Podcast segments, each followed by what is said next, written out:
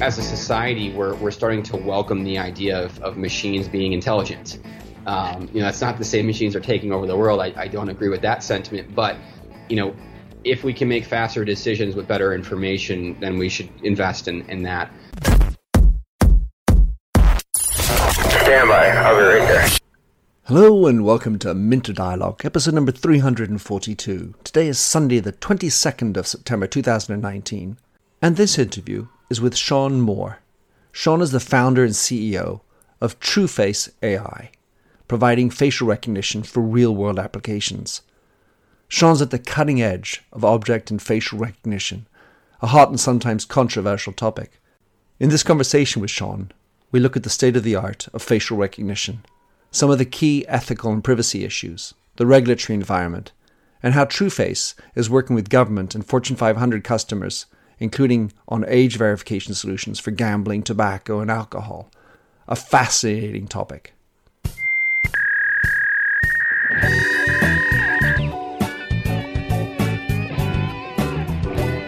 Welcome to the Minter Dialogue podcast, where we discuss branding and all things digital. I am Minter Dial, your host, and you'll find the show notes on my eponymous site, minterdial.com. Enjoy the show. Shaun Moore, great to have you on the show. You're piped in from California. We met at CogX, the wonderful AI conference in London.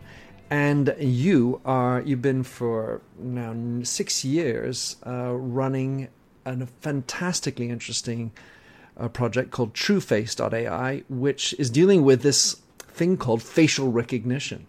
So, in your own words, how would you describe yourself, Shaun? Uh, I would describe myself as the uh, the leader of a computer vision company that's trying to ingest the unbelievable amount of data that we have and make sense of it in real time or, or after the fact. So, you know, more of a focus on computer vision now, but facial recognition is our bread and butter, and we've been doing it for, like you mentioned, six plus years. That's great. Well, in those six years, one of the the the, the imagine what I have to imagine is the evolution of the technology. In part, that has to be because you've got now more images and data sort of in your pipe. But what took us through how it's evolved and where we are in terms of the state of recognition of the face and what are the subtleties? Maybe give us a little insight as to where we are now. Yeah, you know, we've we've definitely been in at the ground level for the innovation in which is the sensor technology, uh, latency, and you know just facial recognition as a as kind of a, a siloed algorithm. Um, you know, with the enhancements in machine learning and really just generally artificial intelligence, it's significantly more efficient and possible to run facial recognition on low compute devices or at the edge or in real time. And so you have to have this perfect storm of technologies meeting uh, at the intersection, and that's why we're able to do what we are today. So, facial recognition, you know, has been around since the '60s, and it was handwritten at that stage. You were literally taking, you know, two mathematical images and, and trying to compare the two, and it well, was like, like like criminal records. Yeah, yeah, and, and you had you know individuals who are writing basically the proportions of the face by hand and then trying to overlay those so it was a you know very manual process and it wasn't until i would say 2013 2014 where we saw this technology in a sense where it could be used for things outside of law enforcement or very heavy compute power. You know a, a lot of money had to be invested to use this technology. Now it's commercialized in a phone. Uh, you know it's at the airports.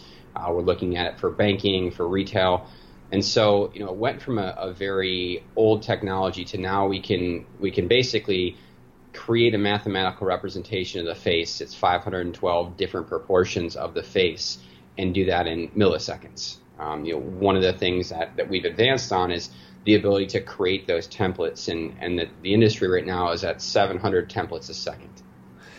When you look at a face, are there some faces that are harder than others? And you know, I think of the biases we end up talking about. Yeah, that's a great question, and it's something that's that's definitely a to, you know a hot topic and has been for the last couple months. So, the algorithms themselves do not have trouble when looking at faces of, of all color, ethnicity, age ranges, male, female, and so on. it is a mathematical representation. So if the geometry is there, then we can we can make sense of that face. Where bias starts to play in is really on the data collection and data training piece. And so if you're collecting data that is biased towards one gender, one ethnicity, one race, then the output is also going to have some bias to it. And so when when you were seeing the headlines about facial recognition having a racial bias, um, that was largely in part due to the publicly available data sets companies were training their models on. If you've got public data sets that are biased towards you know one race, the output's going to be biased. It's not the algorithms that are biased. It's not the teams that are biased. It is simply the data wasn't collected in a proper and proportionate manner. So the only way to reduce that bias is to go collect data that is representative of you know, global ethnicity or for for whatever area you're deploying that technology, it's representative of you know that demographic or that makeup there. When you have a face, you have the, the let's say one shot at some level. I was imagining that you kind of need to have 90 degrees or a scan that takes you from several portions of your face to really constitute an accurate scan.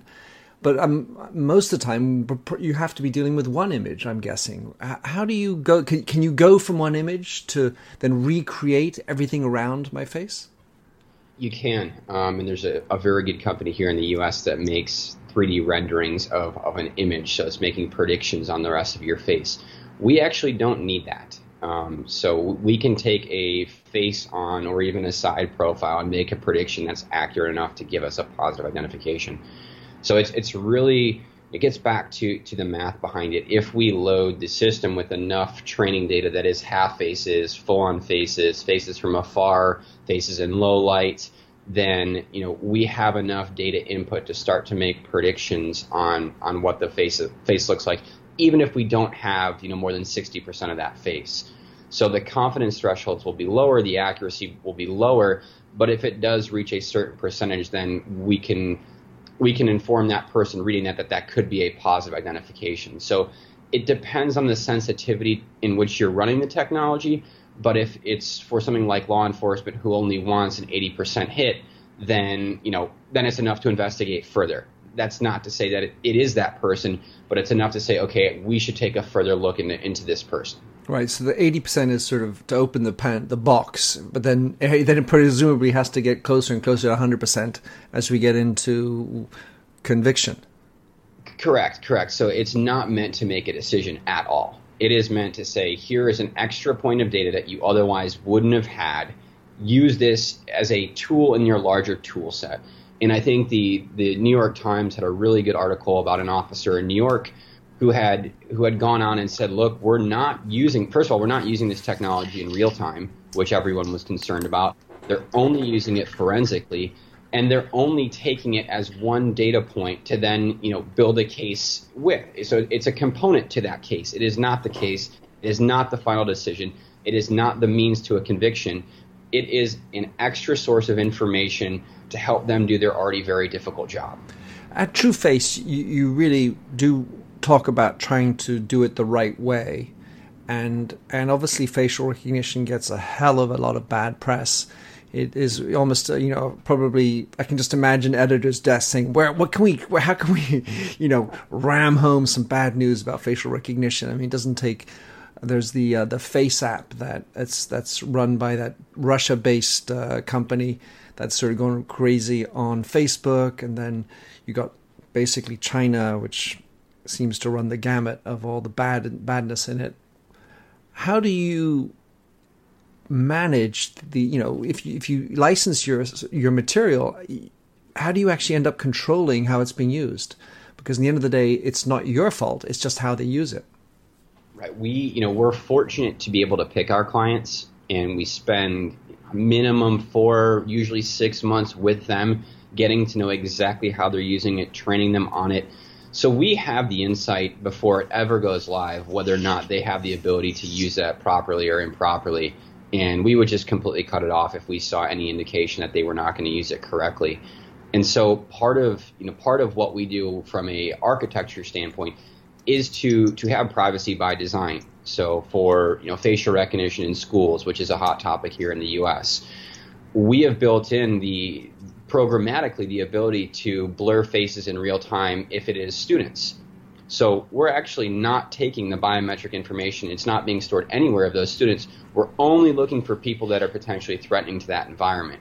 And so we can do that from our side and enable that. So the school would never have the ability to, to, to use that improperly, you know, from that perspective. Law enforcement's the same. You know, a lot of the times you have a lot of faces in these in these video feeds, but you're only looking for one. And so being able to blur everyone's face except for that significant person of interest. Excuse me. bless you. It is important there. And so, you know, we have our best use guidelines. Uh, they have to sign off on our term and condition, terms and conditions, which state that, that they are going to use the technology in a proper way. Ultimately, you know, we have the final say whether or not they can use that technology. But to your point, you know, it, is a risk, I think, that people will misuse this technology, as we've seen in China, as we've seen in Russia. And it is critical that there is transparency in the market and that there's accountability. So, you know, our company as a, a provider of computer vision needs to be held accountable. The, the clients that are using our technology need to be held accountable.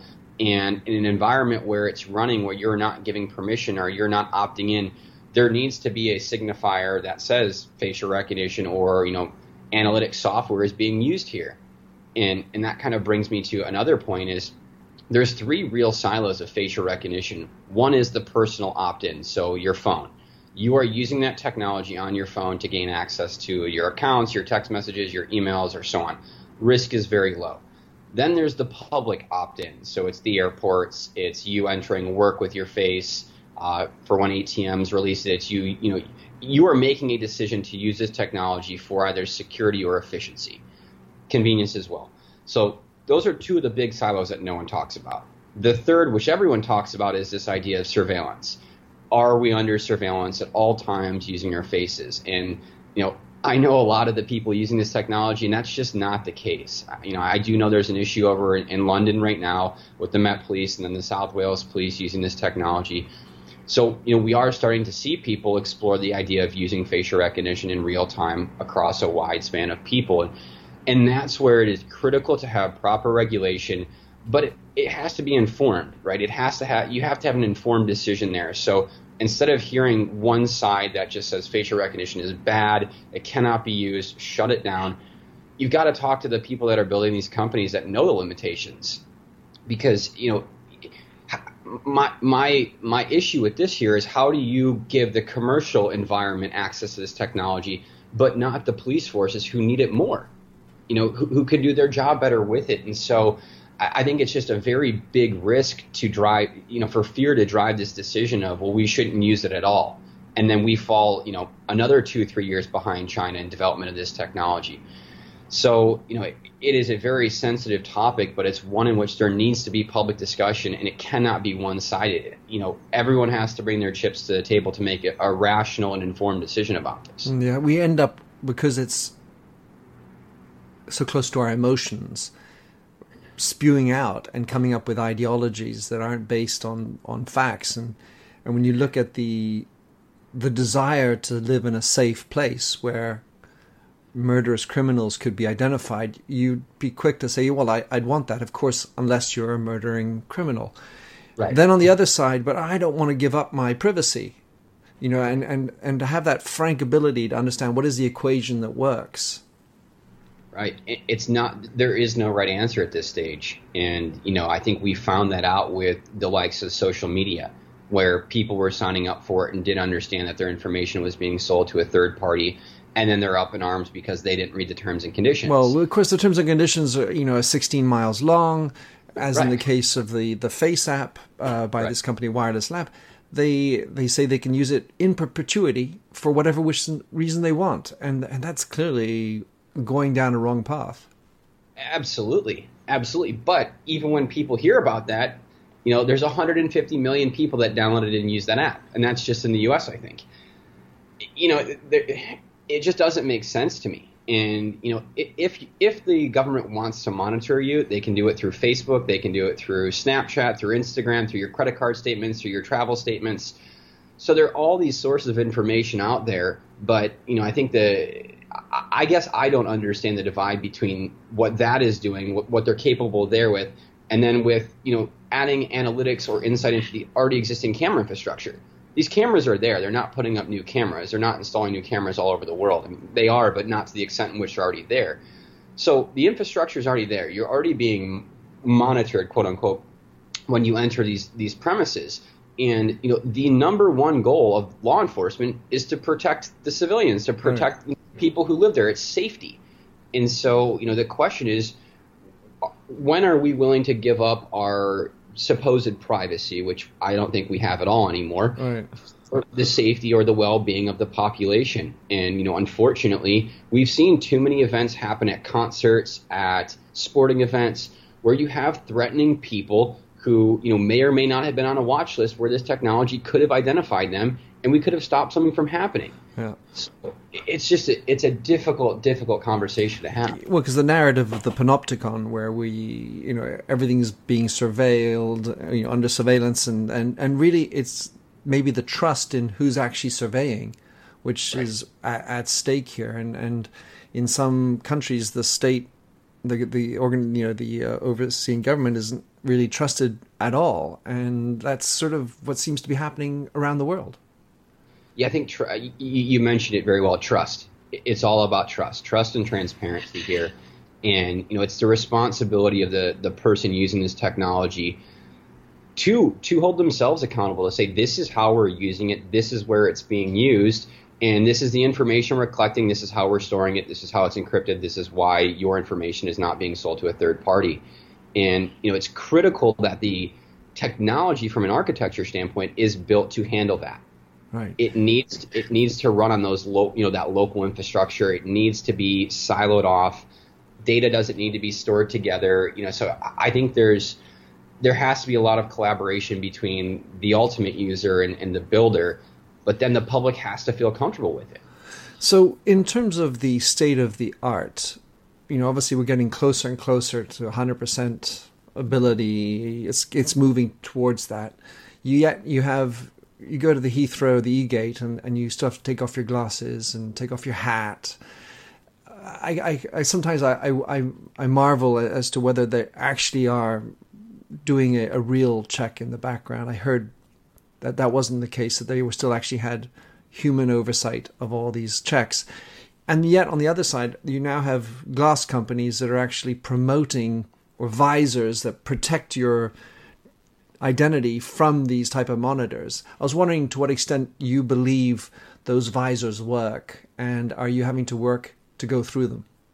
I, I believe they probably do to an extent, but you, as that visor manufacturer, would need to know a lot about how facial recognition works. So, you know, in that in that regard, I question your incentive. Why are you hiding? Um, right. you know, really, why are you hiding? And if if we know what those visors look like, we can just train our algorithm to pick those visors up as a you know as a hack attempt. Mm-hmm. So, you know, I think from a kind of like a, an airport perspective um, if you're wearing a visor, it probably looks a bit more suspicious, strange, yeah. out of the ordinary than otherwise. And you know, at, at LA here, um, we actually we have the facial recognition gates from LA to London, and I've been through them a few times. And the last time I went through, I said, you know, I just want to opt out of this just to see if they would give me, you know, an issue or it, it would become a thing. And it wasn't. They said, you know, just use your normal ticket. I said, great, thanks. You know, it was that simple. Um, but it does cut the boarding time from 45 to 25 minutes. And it's efficiency, right? And, and everyone wants efficiency. And, and that company, you know, the, the airline knows that they get more planes through there, they get more people through there, it's more revenue to them, and so on. And satisfied because they are doing it in 25. This is British Airways, I'm assuming, right. because they're quite advanced on this. In terms of recognition, I mean, I'm a neophyte, when you say I really don't, I'm obviously not knowledgeable, but between fingerprint and a facial biometry. Tell us which one's really unique. I mean, are, is there a mini Minter somewhere else? and, and is the same true about you know fingerprints? So you know, I think fingerprints were good for for the purpose they served at the time, back in you know, 2010 to 2015. Um, facial recognition has the potential to be just significantly better based on the data that that we can collect. So it's very difficult to collect a lot of fingerprints around the world and train models on fingerprints. So you have to do something like a one to one match in, in which it should work very well. But with the accessibility of faces, people, you know, taking pictures, posting them online, you know, now now people are sending images into facial recognition companies for money. So I, I just think that the the abundance of facial recognition data is so much greater than it is for fingerprints that you know the propensity for that technology to advance faster is, is just so much more. So you know with that said, we're are you know today is the, the worst in which we'll ever be with facial recognition. The worst accuracy you will ever see, and we're already reaching you know 97 to 99 across the board. So it's only going to improve. And I do think that we're at a stage now where you know on some of our benchmarks we're hitting high 99s. So it, you know it's there. It's there. It's ready to be used. Uh, you know, glasses shouldn't matter. Mustache, beard shouldn't matter. Scarf shouldn't matter I think that they're likely taking precaution at the airport and they want to clear, you know, they want the clear image so that if anything was to ever happen, they can say, well, we got the best image possible. And, uh, you know, I think airports are already a very tension driven place. No one's happy. And so, you know, smoothing that process, I think, gets people's head around the, the efficiency and the convenience of this technology. So when you look at the face, how much is in the eye? We talk about the iris scan and that sort of biometric, uh, you know, entry port. Is that if you look at the face, what is the, what are the most distinguishing components? I mean, you must you, you must have a breakdown of all that. Uh, the nose actually oh. is one of the bigger ones. So just because of the variability in, in people's noses, hmm. it, it, you know it, it's a signifier. Um, so if you were to cover your nose, completely, it would be you know difficult to, to get an accurate response there. And and like I said earlier, we're taking you know proportions, mathematical representations of the face, of which outputs to 512 digits. So it is a pretty in-depth and microscopic view of what the face looks like, and, and I, you know, I, I'd estimate that that advances with time. So you know, 3D capture is also big. Having depth there adds another layer. Um, but we need to get very, very good with 2D, 2D because of the 650 million cameras deployed around the world, 99% are 2D. Right, so, and a lot of these CT, CCTV uh, equipment just don't have enough resolution. Right, and so there needs to be updates. Um, you know, we do things on the software side to enhance that footage, but you know, ideally it has to be over 640 by 480. So you live in San Francisco, right? Uh, Los Angeles. Uh, LA, I, sorry. All right, in California. Yeah, close. Yeah. Uh, wrong. um, but I was uh, reading how uh, Oakland and San Francisco, amongst others, or at least as those two, have banned facial recognition. What does that mean, and does that worry you? I, it doesn't worry me because of the way in which it was quote unquote banned. Uh, so San Francisco didn't actually ban the technology. They said that for law enforcement to local law enforcement, not federal, local law enforcement to use the technology, they need a warrant. So they need a reason why. And I think that's fine. You know, I think I think great. Um, it's a that's a good step in regulation unfortunately, it's happening, you know, city by city where it really should happen federally. Um, it, will be an interesting, an interesting navigation point for commercial companies and the government to navigate state by state regulation. So I think it has to come from the top down here. It has to be a federal regulation. The interesting component to that is it, it, it only requires law enforcement to get a warrant. So you, as a commercial client, can use it wherever you want. Um, so you know, it's it's really not that concerning to us. Um, San Francisco wasn't using facial recognition when they banned it, so you know it's not it's nothing lost there. Uh, Oakland's a, you know a bit different, and then Somerville out, out on the East Coast, they're also in the process of banning it. Again, I think that you know there needs to be a conversation before people react, and unfortunately, you know there's pressure to react very quickly in in this always on you know open lines of communication world, and it's not always the right decision. And so I, I think that we need to take a step back here.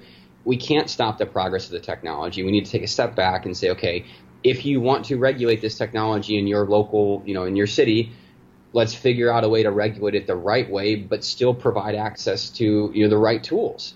So it, it's not a concern to me, really. You know, I think what's happening over in London is likely more of a concern from a adoption standpoint.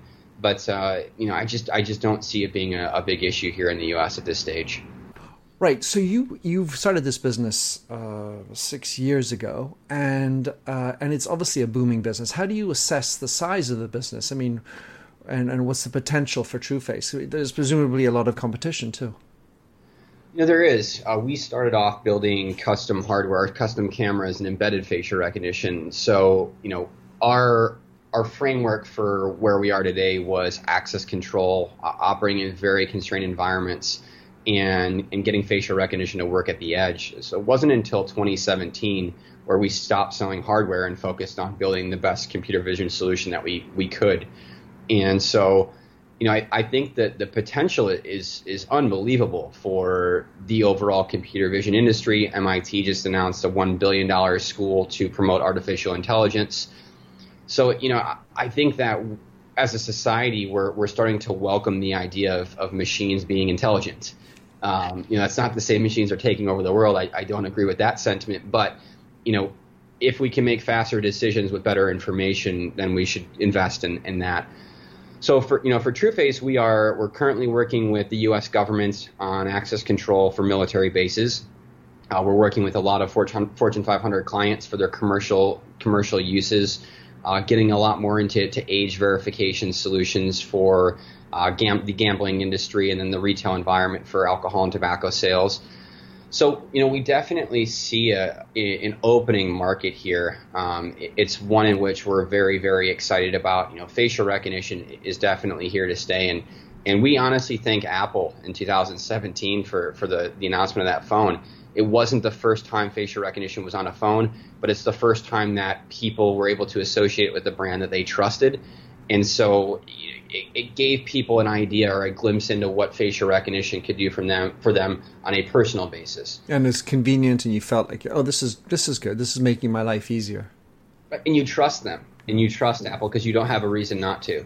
And so, you know, it definitely gave people. I, I think it, it it it increased the inbound interest in our business by ten. Huh. And so, you know, because you're you're working at the edge, as you say. This expression means it's contained within the device. Is Correct. that right? Correct. Yeah. So, um, one of, just to finish off in the areas I wanted to talk about was now you got facial recognition. What about recognition of emotions? Is that an area of exploration going down the path, or is that just that's way? Where are we on that? Where where well, are you on that? yeah, you know, we've we've prototyped that technology. We've got people testing it internally right now in private beta. Um, it's something that we're not sure we're going to invest in yet. So the open source world has done a good job of putting out, you know, baseline. Here's happy, sad, angry, fearful, surprised, and and that's good. Um, the you know we're somewhat relying on the open source community to to bolster that that those results and to start building more. And and then you know I think where a private company like ours gets gets involved is can we start to train around micro expressions? Can we do it in real time in a retail environment?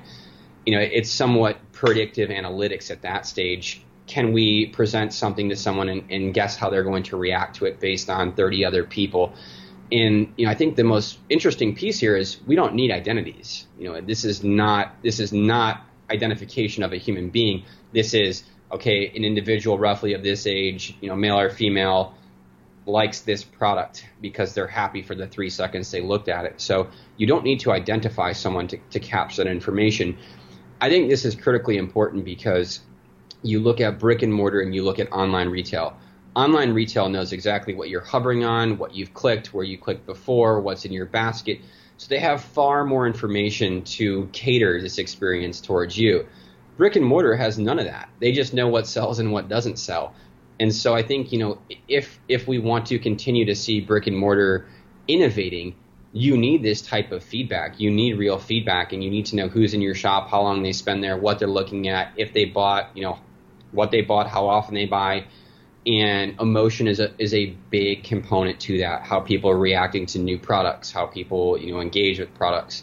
So, I personally, you know, I like the idea of, of investing in it, but we're just not at a stage yet where we want to we want to make that investment you know of the of the areas that you talk about in terms of the, the use cases the one that jumps out to me typically is the security one it's the one that's the most controversial and if you're in the security area you're also going to be want to look for suspicious You want to look for devious. You want to look for lying if you're doing lie detecting. So th- there there are, are, are, a whole avenue of, of uses, especially within the security area, that I'm thinking of would actually lead also to identification because I want to be able to identify, like they did in Mexico, as I understand it, a project where they're able to, to predict individuals who are about to commit a crime. Right. The so the the way that you do that, um, which is something that that again we're looking into, um, we're not doing it right now, but you have to have data of what an anomaly looks like. So you need baseline. You need baseline data. And you know, one of the things that, that happened at a corporate office here before a you know a tragic shooting happened was that individual cased the building the, the two nights before in her car, and so that's an anomaly. You know, that typically isn't seen in that environment at 10 p.m. So it's understanding what is our baseline for those environments, and is this person trying to hide from a camera? Do they look suspicious? Are they acting suspicious? You know, have they left a bag for 15 minutes? And so I, I think you're absolutely right. I wouldn't go as far as pre-crime, but I would say it, it's it's helping helping understand what's happening in that environment in real time so you can react a lot faster. Yeah, and inevitably, of course, it's not just the face. You're going to be looking at other ticks and, and other anomalies, like the fact that she's right. casing two days before. I want to finish then on, on the last part, which is in the capabilities that you assess for TrueFace. You talk about face identification detection, spoof detection blurring of unknowns, unique visitor counting, and region of interest recognition. So that is, you know, a lot of words. But what would you say are the new frontiers? Where are you excited for the next levels uh, in in your area? The the age verification piece to me is very exciting because when we think about how the future of you in retail, um, when you purchase alcohol, tobacco, when you purchase anything really in a store, I think uh, this industry is moving to self checkout. So it's moving to convenience and efficiency. And when you think about the interaction that you would have to have with someone to show an ID or you know to engage with them when you purchase something, it takes an extra three to five minutes in, in an otherwise very quick process. So we're seeing a lot of demand there, um, and it's something that we're excited about because we've got you know a great solution for it and a couple really big partners on it. Um, that to me is exciting. You know, I think getting into the self-driving world is not something that we're doing, but I like that technology because you know everywhere you drive in the U.S. right now, you're in, you're in traffic, and you know it's people on their phones, it's people doing makeup, they're eating breakfast, they spill the coffee, and so eliminating human you know human involvement there is something that I'm excited about, but it's it's years before we see that actually hit the roads. TrueFace is uh, based in LA. Um, your business is worldwide? Yes, we are uh, worldwide outside of China and Russia. Outside of China and Russia. Brilliant. Well, listen, I, I think it's uh, very exciting. It's wonderful that we've had a chance to explore a little bit further what you're up to, Shaun. Tell us how we can um, learn a bit more about your business, uh, maybe even track you down, or follow you anyway, you know. Sure. Uh, www.trueface.ai. You can find more information on the company there. Uh, you can find me on LinkedIn, just Shaun Moore. Um, and yeah, I mean, more than happy to answer any questions for people that want to email me, uh, Shaun P. Moore at trueface.ai or support at trueface.ai. Super. Well, I'll put all those out in the show notes, Shaun.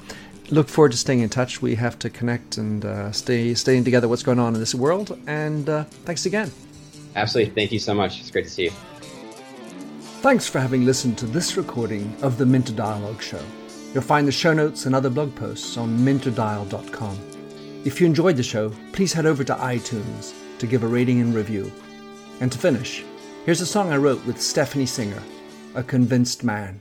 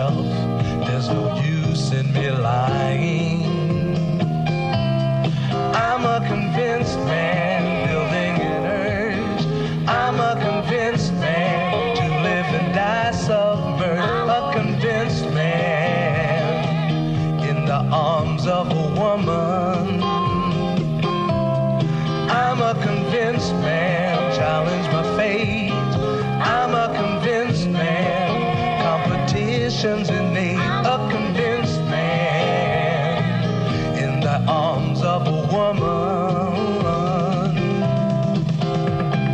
Despise revenges and struggle to see. Live for the challenge so life's not incomplete. What's wrong with challenge? I know soon we all die. I like the feel of a stranger tucked around precipitating the danger to feel free. Trust in my reason and let me show you why.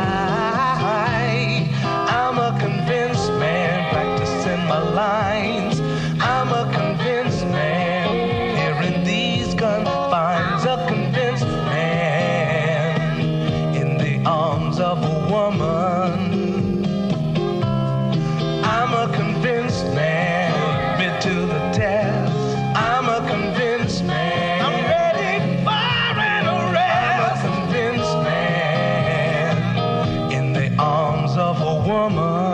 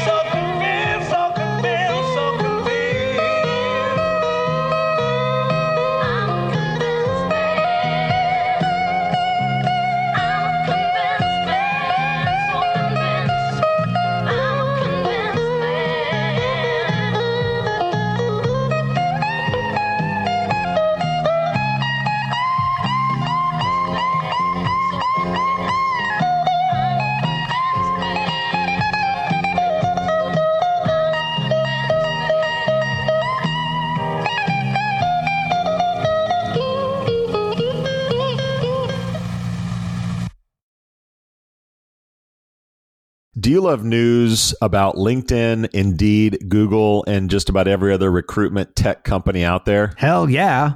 I'm Chad. I'm Cheese. We're the Chad and Cheese Podcast, All the latest recruiting news and insights are on our show. dripping in snark and attitude. Subscribe today wherever you listen to your podcasts. We out.